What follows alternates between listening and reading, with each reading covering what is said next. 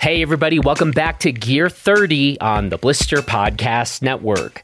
I'm Jonathan Ellsworth, and you can head over to blisterreview.com, where if you haven't checked it out already, for inexplicable reasons, you can now find our brand new digital edition of our 2021 Winter Buyer's Guide.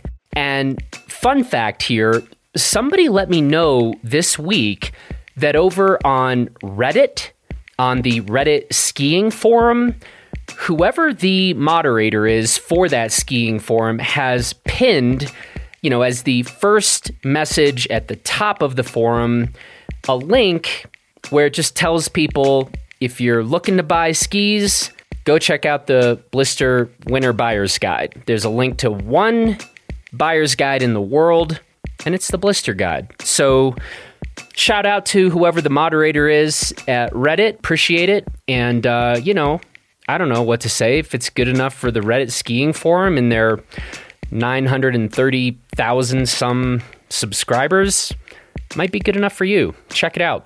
Okay, today we've got another edition of Shop Talk for you, where we talk with one of our various blister recommended shops to get a shop's perspective on a mix of topics that range from broadly applicable to all of us, regardless of where we live, to some topics that help us better understand what's going on in the specific local community that the shop happens to be a part of.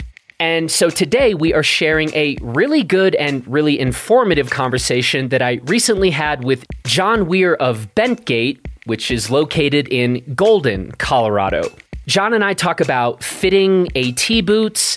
We talk about the rise of split boarding. John offers several really good predictions for this upcoming season. He talks about some of the precautions and protocols that Bentgate is taking and putting in place for this winter. And of course, you know, we get into some other stuff too. All right, and just before we get started, I want to remind Blister members that you should all check your inbox for an email that we sent out earlier this week about this new Blister Summit that we are launching this season. We've had a terrific response so far to this news about the summit. We will be sending more information out this coming week about the summit. And so, if you have yet to become a Blister member or have been on the fence about doing that, I would encourage you to become one now so that you will be among the first people to get a chance to sign up for the summit and make sure you get a spot. And then, of course, by virtue of becoming a Blister member, you also get access to a number of exclusive blister member deals that will get you such good discounts on gear and services that it literally makes the blister membership pay for itself. We're not kidding, folks. It pays for itself. And then you will also get access to all of the content that we publish on Blister, including our deep dive comparisons, We've got a new deep dive coming out today, as well as our flash reviews. And it also comes with a free print edition of our lovely winter buyer's guide. You know, the one they like on Reddit. And furthermore, becoming a Blister member is the single best way that you can support the work that we are doing here at Blister, including, you know, pumping out all these podcast conversations like we do here on Gear 30 and the Blister podcast and Bikes and Big Ideas and Off the Couch. So, you know, in a time where quite a few outdoor focused media companies are being shut down right in front of our eyes, that is a good reminder that we all need to support the people and the outlets that provide us with services and information and entertainment that bring us actual value.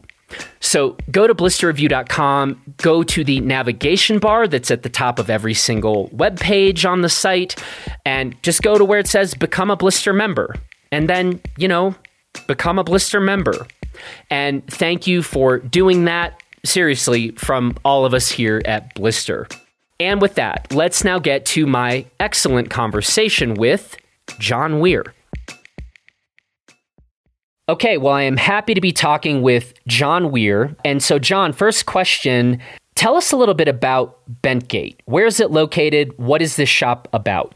Yeah, Bentgate Mountaineering got its start back in uh, 1994 in Golden, Colorado, and really looking to fill that niche of mountaineering and climbing shops as uh, the popularity grew in Colorado. Uh, one of the hardest things back in the 90s was getting good, high quality mountaineering gear into the States. You know, it was all over Europe, uh, but you really needed like co ops to uh, import, you know, that super high end climbing gear. Um, Greg Floyd, our owner, got started back then, you know, kind of cowboy style, got up and running in the spirit of Golden. Uh, and we've been there 25 years now. Um, so been rolling ever since right on Main Street. Uh, we've really focused on building a community around climbing and backcountry skiing. Uh, we've been, you know, one of the destination shops in Colorado, especially for that backcountry skiing gear uh, and some of the more unique backcountry gear like telemark skiing, split boarding, and then continuing with our roots in alpine climbing, trad climbing, and uh, you know, being that kind of specialty retailer in that adventure space. Wow, that was really well done kudos to you. I don't I don't think uh, I don't think Greg could have done it that nicely and succinctly. so I'm glad we're talking to you today, not him. Um, and tell me a little bit about your own background. Yeah, so I got my start uh, with skiing uh, a few years ago. Really, I, I, grew up on the East Coast skiing in New York, um, but it was really you know kind of a hobby um, until I went to college and you know dove right in, went to school upstate New York, cut my teeth on some nasty icy mountains like Whiteface and, and Titus up there, and uh, really fell in love with sport. Uh, moved out to Colorado about 10 years ago um, and immediately went into that ski bum life making snow and teaching skiing at Eldora Mountain. And, uh, you know, taught skiing for five years up in Summit County and uh, at Copper Mountain, and eventually moved over to the boot fitting world. Um, really dove into that up in uh, store up in Frisco and um, eventually moved down to Golden, started working with Bentgate, and really helped develop uh, their, their current fitting uh, in terms of backcountry boots. It's uh, really kind of a unique zone of, of ski boot fitting. It kind of goes against a lot of the traditional values of ski boot fitting by creating, you know, a comfort performance fit um, and making sure that people can be out in their boots all day um, and still getting that great performance, but not losing toenails. Uh, so, been with Bentgate now five years. Um, done a variety of stuff for them. Uh, everything from you know running marketing and events to managing the floor, um, running the tune shop, and uh, kind of jack of all trades, you know, tiny business, got to do everything. They have kind of either f- pushed you away or moved you up the ladder, however one wants to view these things. So you are currently the marketing manager, right? Yep, yep. Working as the marketing manager, digital and, and print. You want to know how I know you're in marketing now? Because you just used the phrase comfort performance fit. That's the most marketing thing I've ever heard. We just took two things that are usually viewed as opposite things, and then you're the marketing brain you've now developed. You just mushed those two things together. Okay, literally the first time I've heard the phrase comfort performance fit. Yeah, yeah, there you go. You know, you're good you, at you this. You gotta make it happen, right? You did. um, okay, well let's let's stay on that for just a second. I mean you know, for those who might not know, why am I giving you a hard time about this notion of a comfort performance fit and suggesting that we often speak of these things as if it's you get one or the other? Yeah, of course. Uh, you know, the traditional way of ski boot fitting is, you know, find the tightest fitting boot that someone can, you know, tolerate and then go two sizes down from it. you know, yes. and uh, yeah. you know, break out break out the Crisco to get them in there. Um, you know, and that that comes from a traditional race background. So, I mean, it's similar to climbing shoes. You know, that tighter fit. The more performance you have, the more direct power you're going to transfer to the skis. And, uh, you know, it's a very old school philosophy, and uh, it's really shifted, even in the alpine world, away from that painful fit um, into something more comfortable, right? People want to be able to be out there all day without losing that toenails. One of the most important things in the backcountry, though, is that you're you're really walking, right? That's one thing that people, you know, they look at these Instagram photos of people getting face shots, and they realize that's like 30 seconds of skiing for three hours of walking, you know, and uh, it's uh, really something to build a boot that you can be in all day. Um, and so by changing kind of the fit philosophy to maximizing that really tight fit to something that someone can stand around in. You know, we tell our customers once they get the boots, it's like go watch your favorite Netflix show, go binge on it for like six hours on the couch. If your feet don't fall asleep, you know, and you don't want to rip them off, you're you're in a good space. And so having that performance fit, you know, is great for the alpine, but doesn't translate all that well to the backcountry when you have to walk around for a couple hours. So that's that's where the, that kind of backcountry fit really comes from.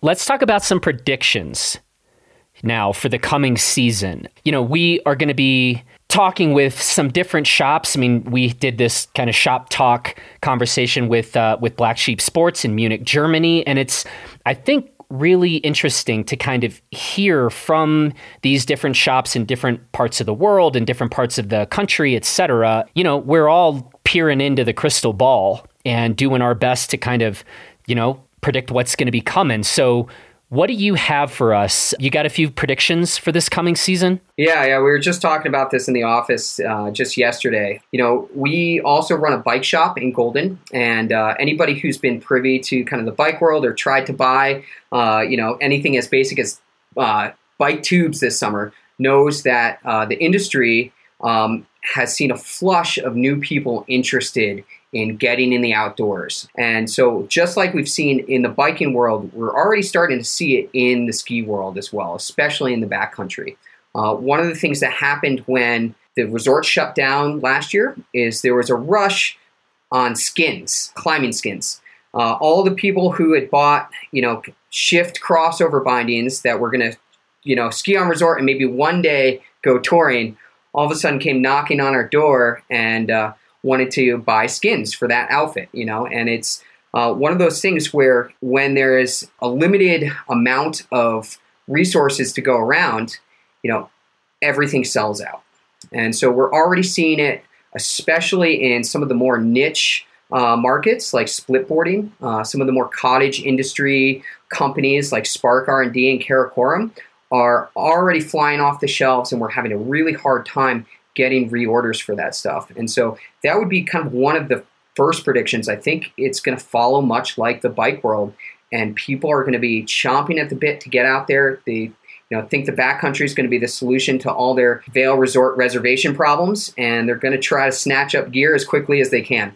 It's really interesting because these past months we've been talking with a number of shops and maybe even more manufacturers. And you know, I kind of have been posing this question a lot to them and have, you know, been sort of doing exactly what you just talked about, being like, hey, if like, look at what just happened in the bike industry. You know, I actually kind of think we could see something similar. And I have to say, it's been interesting dating back, say, three to four weeks ago to 10 weeks ago in that kind of, kind of time frame. I talked to a lot of ski manufacturers who were not convinced like not convinced we were going to kind of see a bit of a mirroring of what we've seen in the bike industry, which is you can't buy anything, right? But you're saying at the shop, you're already seeing it happen. The orders are the orders are coming in. Yeah, and I think that's kind of a difference between the traditional alpine resort industry and kind of the backcountry as well. You know, I think there's a lot of trepidation going into the way the resorts have not come out, you know, a lot of them have not come out and said this is how things are running. You know, fair enough, it's pretty hard to predict, you know, how you're going to manage a couple thousand people on a Saturday, you know, and safely, you know, have safety for your employees, safety for those clients of yours. On the flip side, the backcountry seems to be this solution that people think, you know, I don't need a pass. Nobody can tell me where to go. Uh, I'm going to just get out there and get those powder turns. Um, and whether for good or for bad, you know, we have a lot of people who are very interested in getting into the sport that I don't think would have jumped right in, you know, six months ago, last year. You know, they might have, you know, kind of dipped their toes in with, you know, a single hut trip or rent some gear or, or something like that. But um, with the uncertainty around the resorts, I think a lot of people are like, yep, this backcountry thing sounds awesome, looks awesome. This is my solution to skiing this year. Right. And we are going to talk more about that dynamic in a bit here. But before we do, I want to kind of come back for a second on split boarding in particular. And you and I were actually talking a few days ago about this. And I, I think it's just really interesting that I think it's safe to say that in terms of the whole backcountry thing and AT equipment, we have seen a quicker uptake on that on the ski side of things than on the snowboard side of things. One, do you agree with that? Like that skiers have kind of made the move to kind of AT gear like say faster than snowboarders like generally or collectively have. That's the first question. And then the second thing, I guess, is sort of my prediction, but it's like this kind of feels like the perfect set of circumstances to now see that uptick or that new adoption on the snowboard side for all the reasons you just said, where like split boarding is about to see its uptick that maybe we've kind of already seen a bit, you know, a season or two or three earlier on the ski side. What do you make of all of that? Yeah, you know, I think historically, you know, skiing has been a backcountry sport, right? You, you go back to Norway, you know, and, and Nordic skiing, strapping, you know, whale, you know, or seal, you know, seal leather to a, a, wooden plank and, you know, telemarking around, you know. Skiing typically has always been a very efficient way of traveling in the backcountry, right? And so I think that legacy is long lasting with hut touring throughout Europe. Um, and I think it's taken a while for snowboarding just by the design of the sport to build efficient enough equipment to to have you know kind of a mass appeal to it. Uh, we got our start back uh, in you know I think earliest like 2004 or five, bringing in uh, Voile split boards because people were asking about it. Mm-hmm. I think there's been a big interest um, for a long time. I just don't think there's been as much mass appeal mm-hmm. for split boarding because the equipment just hasn't been there. And so it's, you know, kind of that uh, you know, field of dreams scenario, build it and they will come. Mm-hmm. And it's really been some of these cottage industries that I was talking about, like Spark R&D, Voile, uh, Karakoram on the binding side, you know, which is one of the more technical aspects of it.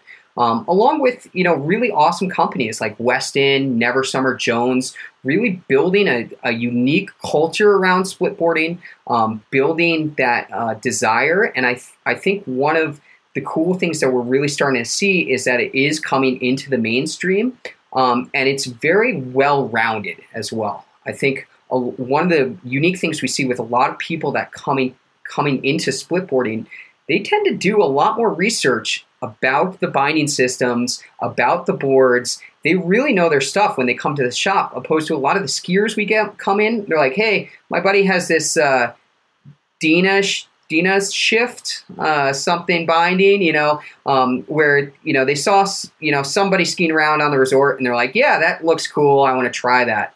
Um, and so for splitboarding to, we've seen constant growth year after year um, with you know these brands like Jones and Weston, and uh, to the point where it's taken over a whole corner of our shop. You know, 10 years ago, we had four split boards on the wall, you know, next to the telemark skis, right? and uh, now we have a whole corner of our shop where people are coming in, asking questions. We're setting up rentals, doing demos. And not only that, a lot of the guiding companies actually have split specific intro courses um, which is really cool. You know, split specific intro courses, split specific avalanche courses.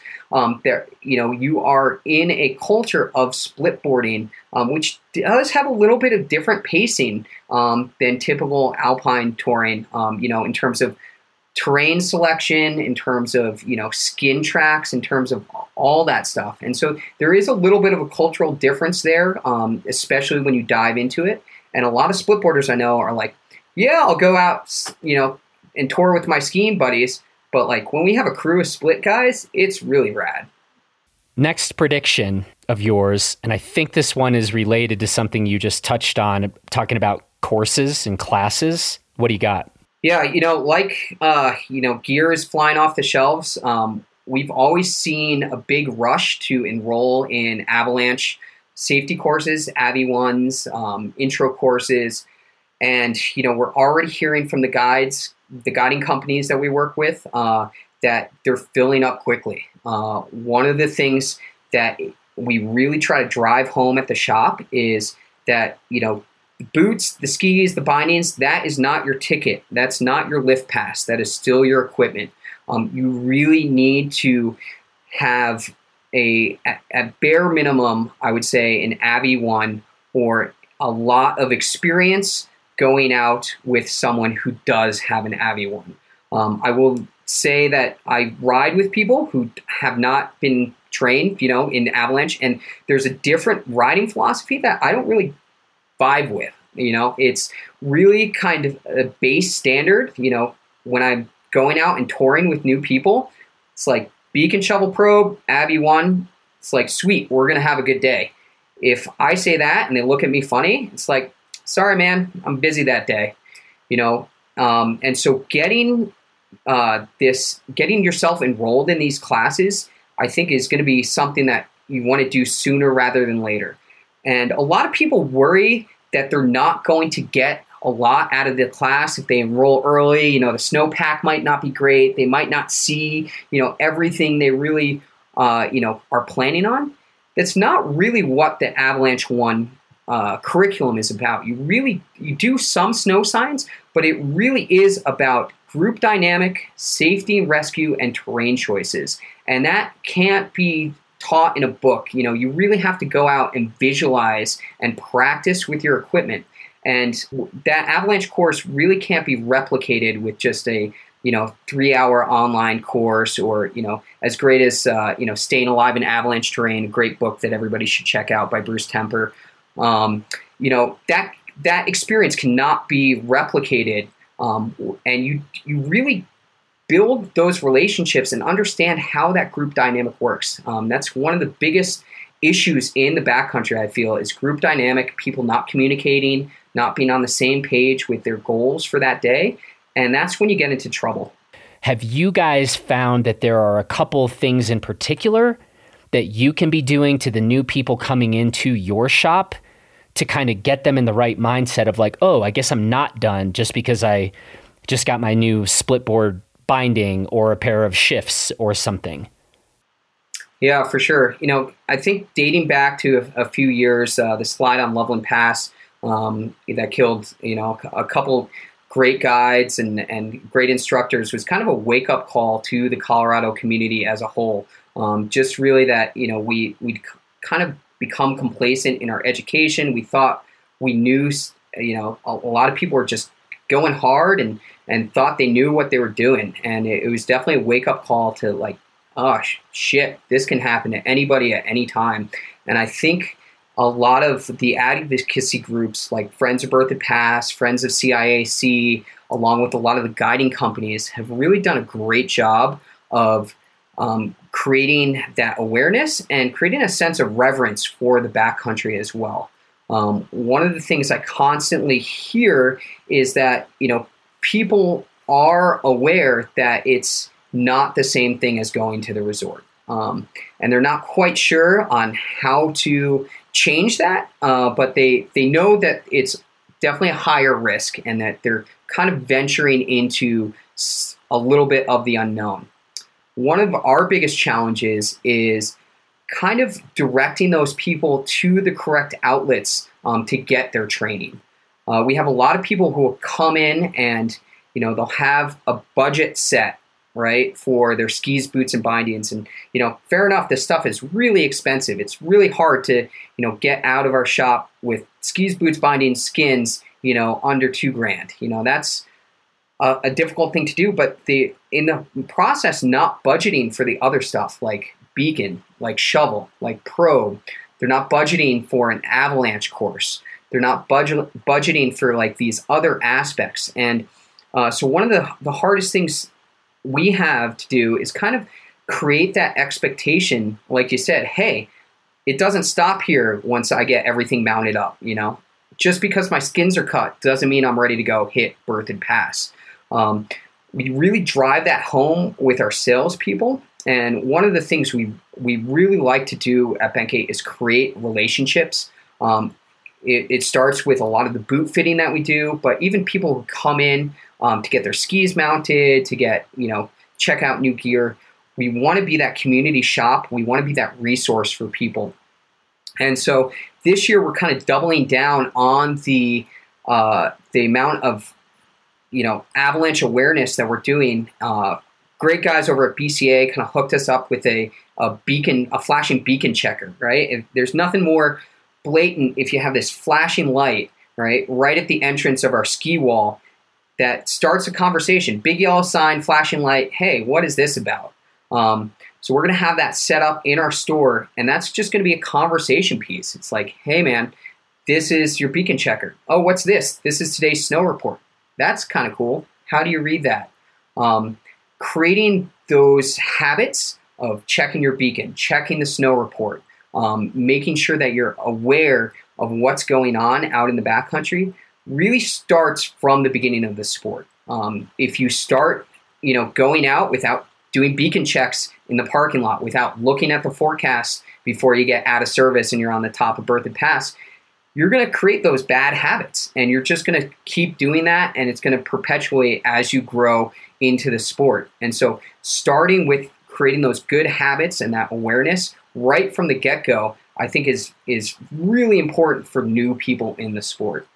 Um, and then the other thing we're doing is teaming up with a lot of these guiding companies. Uh, we're teaming up with Colorado Mountain College, with Irwin Guides, with Colorado Adventure Guides, and offering um, kind of Bentgate sponsored courses um, where people. Uh, one one thing Irwin's doing is they're doing their classroom sessions online, so people can do their classroom sessions online midweek and then come down to their facility down in Crested Butte uh, during the weekends. I think this is a great model um, for getting more people into this, making it uh, making the, that bar of admission a little bit lower, a little bit easier for people to get into.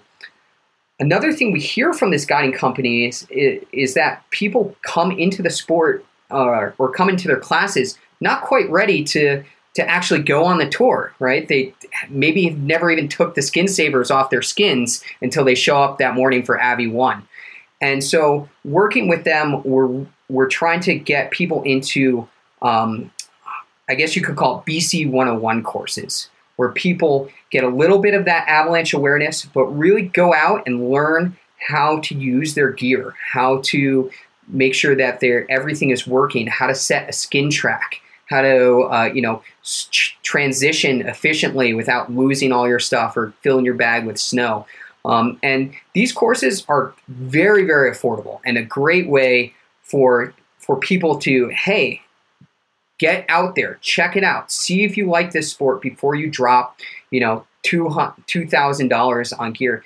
You know i've been spent a lot of time in the backcountry and if 50% of those days are really good days i think i'm doing well. You know there is a lot of days i go out there where i i'm sitting in the parking lot especially dawn patrol and i'm like oh man, I kind of wish I stayed in bed this morning. um, and uh, you know, so getting that used to, you know, hey, the backcountry will throw things at you that you're not aware of. Um, you know, let's get a little bit of training so that when you do that Avi One course, you can really focus on learning the material instead of trying to figure out how to put your skin on. Or, right, step or, you into know, your binding. Yeah, step into your binding. You know, even packing your bag. You know, you, it's you know sometimes people bring 20 liter you know day packs and uh, you know every time they open their zipper everything just explodes out on the snow. So those bc 101 courses really look out for them. Colorado adventure guides is doing a great um, course um, you can come by bentgate get a discount card for that um, irwin as well uh, we love those guys over there. Um, and uh, you know it's a great way to get introduced into the sport so that when you do sign up for that more expensive and you know kind of a lot of information in those Avi One courses, you're prepared and really can focus on that learning material instead of fidgeting with your gear. All right, let's go to prediction number three for this coming season. What do you got? Yeah, I think one of the, the biggest challenges we're going to see um, this year is kind of land management issues. Uh, we saw a little bit of this uh, right at the beginning of COVID when uh, the Forest Service and you know various counties were shutting down trailheads, trying to prevent people from congregating. You know, the CDOT even plowed in, you know, the parking lot at Loveland Pass to, to prevent people from going there. And I think, you know, as people get interested in the backcountry, kind of really start going, you know, to some of these more popular zones like Berthoud Pass, like Loveland Pass, um, Cameron Pass, I think it's going to be a real challenge for these land management agencies to one manage the overflow parking and that sort of stuff on some of these areas.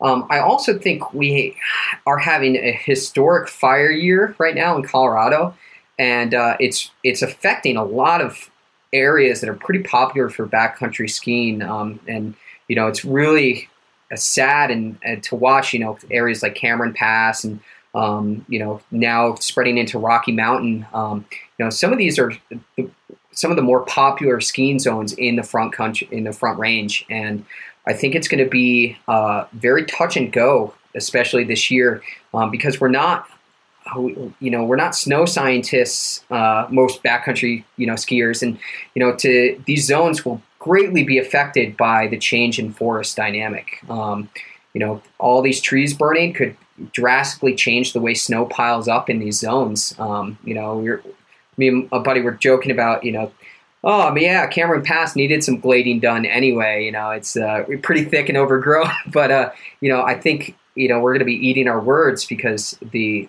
the vastness of these fires, I think, will have a profound effect on some of these zones for many years, and um, you know, so we're just going to have to be that much more cautious um, when heading out into these areas where you know it's like, yeah, this used to be a forest you know, with great tree cover, you know, really predictable snow in here. You know, now everything's burned out. It might act like a wide open bowl. You know, you might get crazy drifts going. You you might not have these anchors and um, you know windshields that you had previously.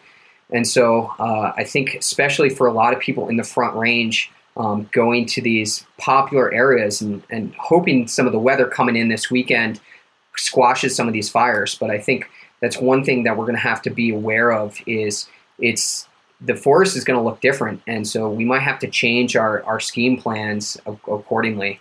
Um, and then likewise, you know, as you know, COVID kind of spreads, as stuff starts shutting down, you know, there's a lot of a lot of skiing out there. You know, it's there. You know, maybe don't head to Berthoud every weekend. You know, maybe try walking a little a mile further and, and checking out some new stuff. Um, and you know, there is always a little uncertainty with checking out new terrain and not knowing it. And there's, you know, at least for me, I'm, I'm super comfortable skiing Berthoud. I know most of the lines there. But this last season, just with the, the crowds, um, kind of pushed me to explore some different areas um, along the Front Range, you know, up in up into Summit and, and Eagle County, um, and really had a rewarding experience. Um, you know, kind of learning new terrain, um, skiing different lines that I really wouldn't ski, and so, um, especially for the more experienced guys, this might be the year to kind of break out of your your typical um, you know zones that you're in and kind of expand your horizons a little bit.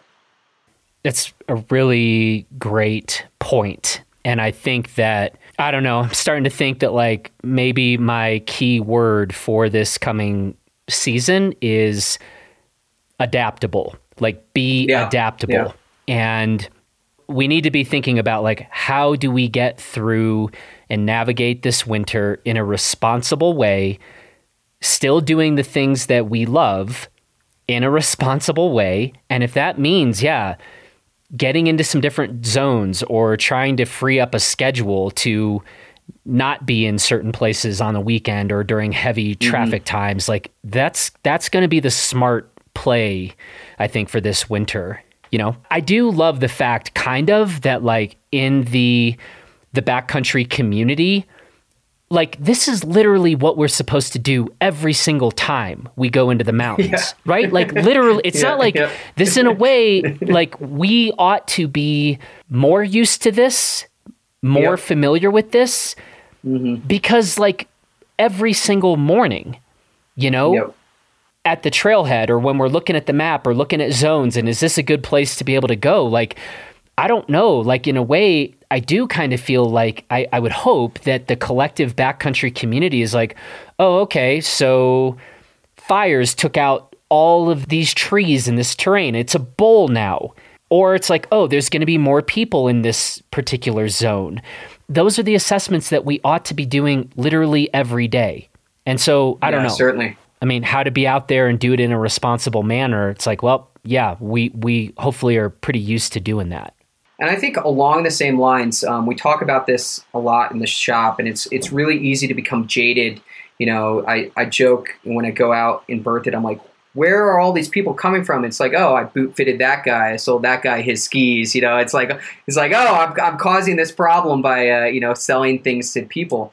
Um, but I think one of the things we really need to do is not become jaded about new users, um, and that really you know takes puts the onus on you know people who have been in the backcountry for a while. If you see someone struggling on the skin track, you know maybe stop and, and see what's going on. Maybe give them that tip that you know is going to make their day. You know because you know, one, you never know when it's going to happen to you. You know, you never know when that tail clip is going to blow out and you're going to be stuck in the, you know, yep. belay strapping your ski together, right? And the other thing is that, you know, that person, when people start struggling, they start making poor decisions, right? And so if someone is having a hard time in the backcountry, you know, following, you know, a specific track, you know, maybe they don't follow that track all the way out. Maybe they bail into some dangerous terrain and you know either cause a slide on themselves or cause a slide on you hanging out at the bottom you know and so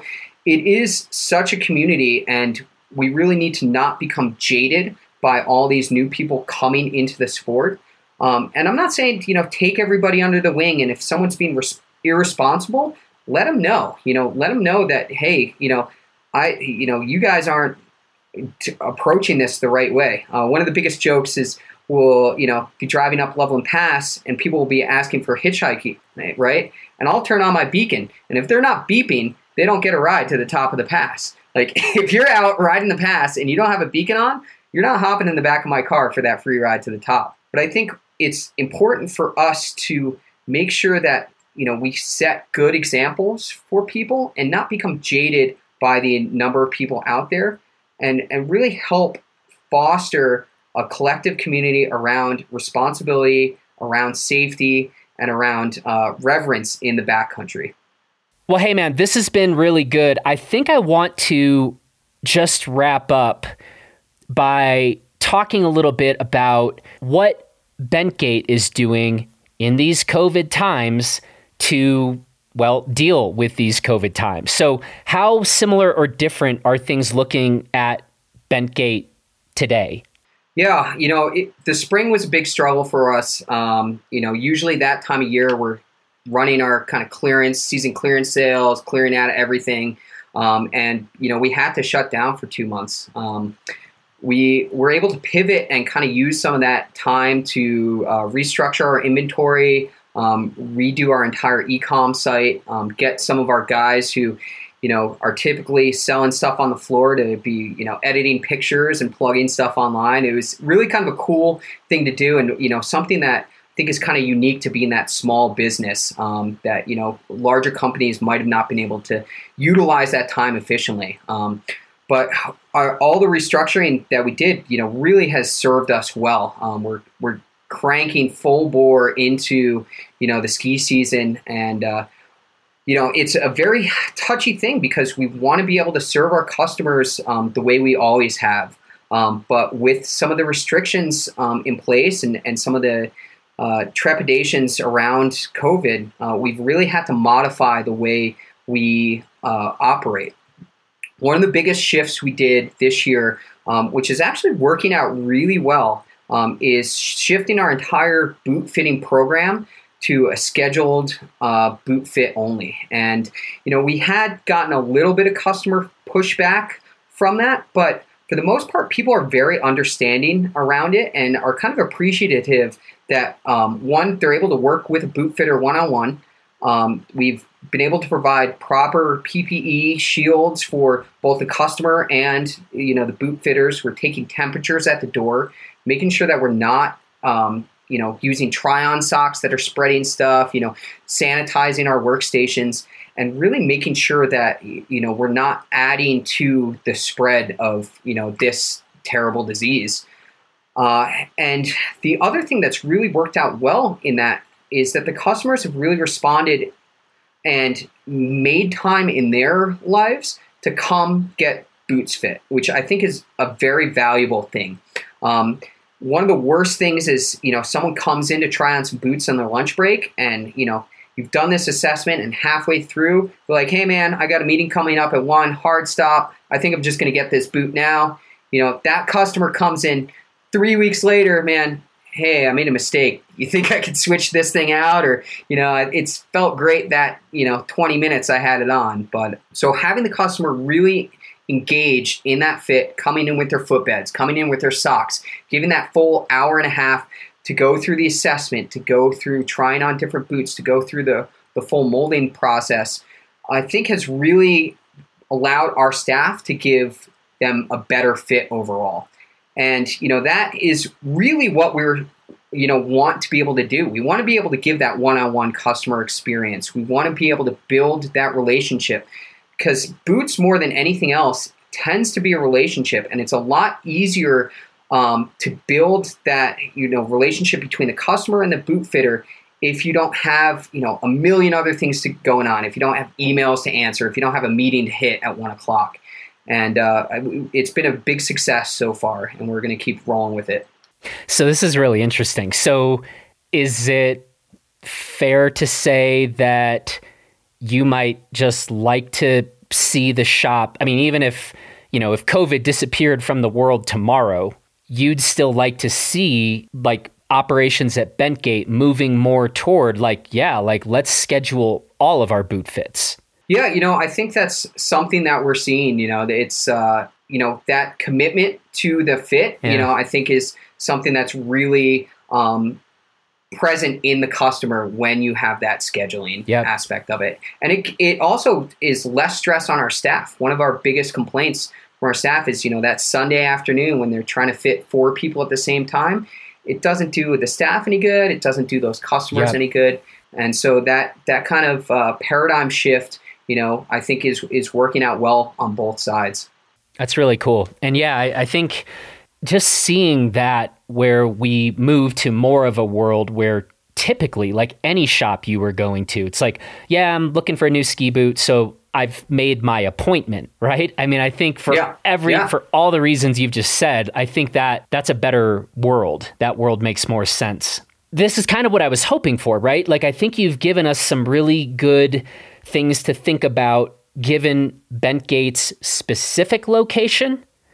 And you know, and some things like challenges and things you're seeing like given where you are in Golden, Colorado. Mm.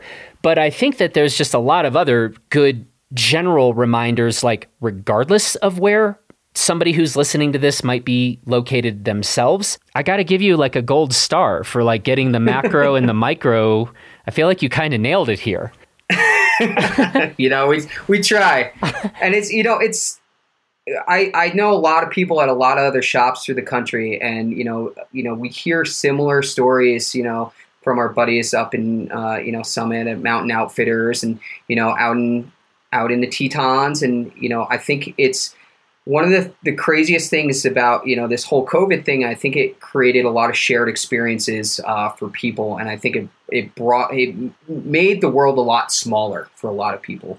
And, uh, you know, we're, we're kind of dealing with things, but, uh, you know, we're trying to relay those lessons to other people as well.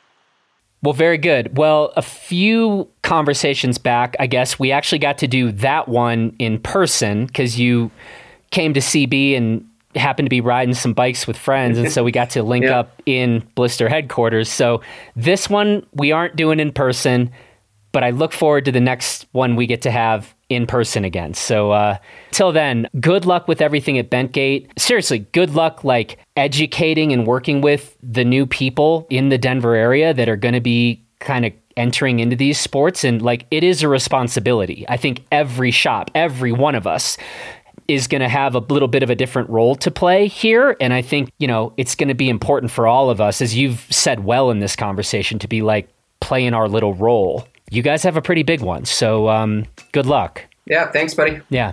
well, hey, we'll talk to you soon, and thanks again. Cheers. Okay, it is now that time to get to our weekly segment where we talk about what we are celebrating this week. It is now exactly 11:14 p.m. on Thursday night, and I don't know if this is against the rules or not, but tonight I am raising my glass of 10-year-old Whistle Pig with a big cube, of course, because that's how I roll. We're going to raise a glass to another beverage. Like, is that legal with toasts? Can you toast another beverage? But anyway, I don't know. I hope it is because this week I am raising a glass of whiskey to coffee. And I am also raising my glass to all of my fellow coffee nerds out there because, dear Lord, there are millions of you, and many of you have sent a ton of suggestions and recommendations my way after our previous Gear 30 episode where Cody Townsend and I talked about coffee makers. That led me this week to going down a massive, massive late night rabbit hole on coffee makers.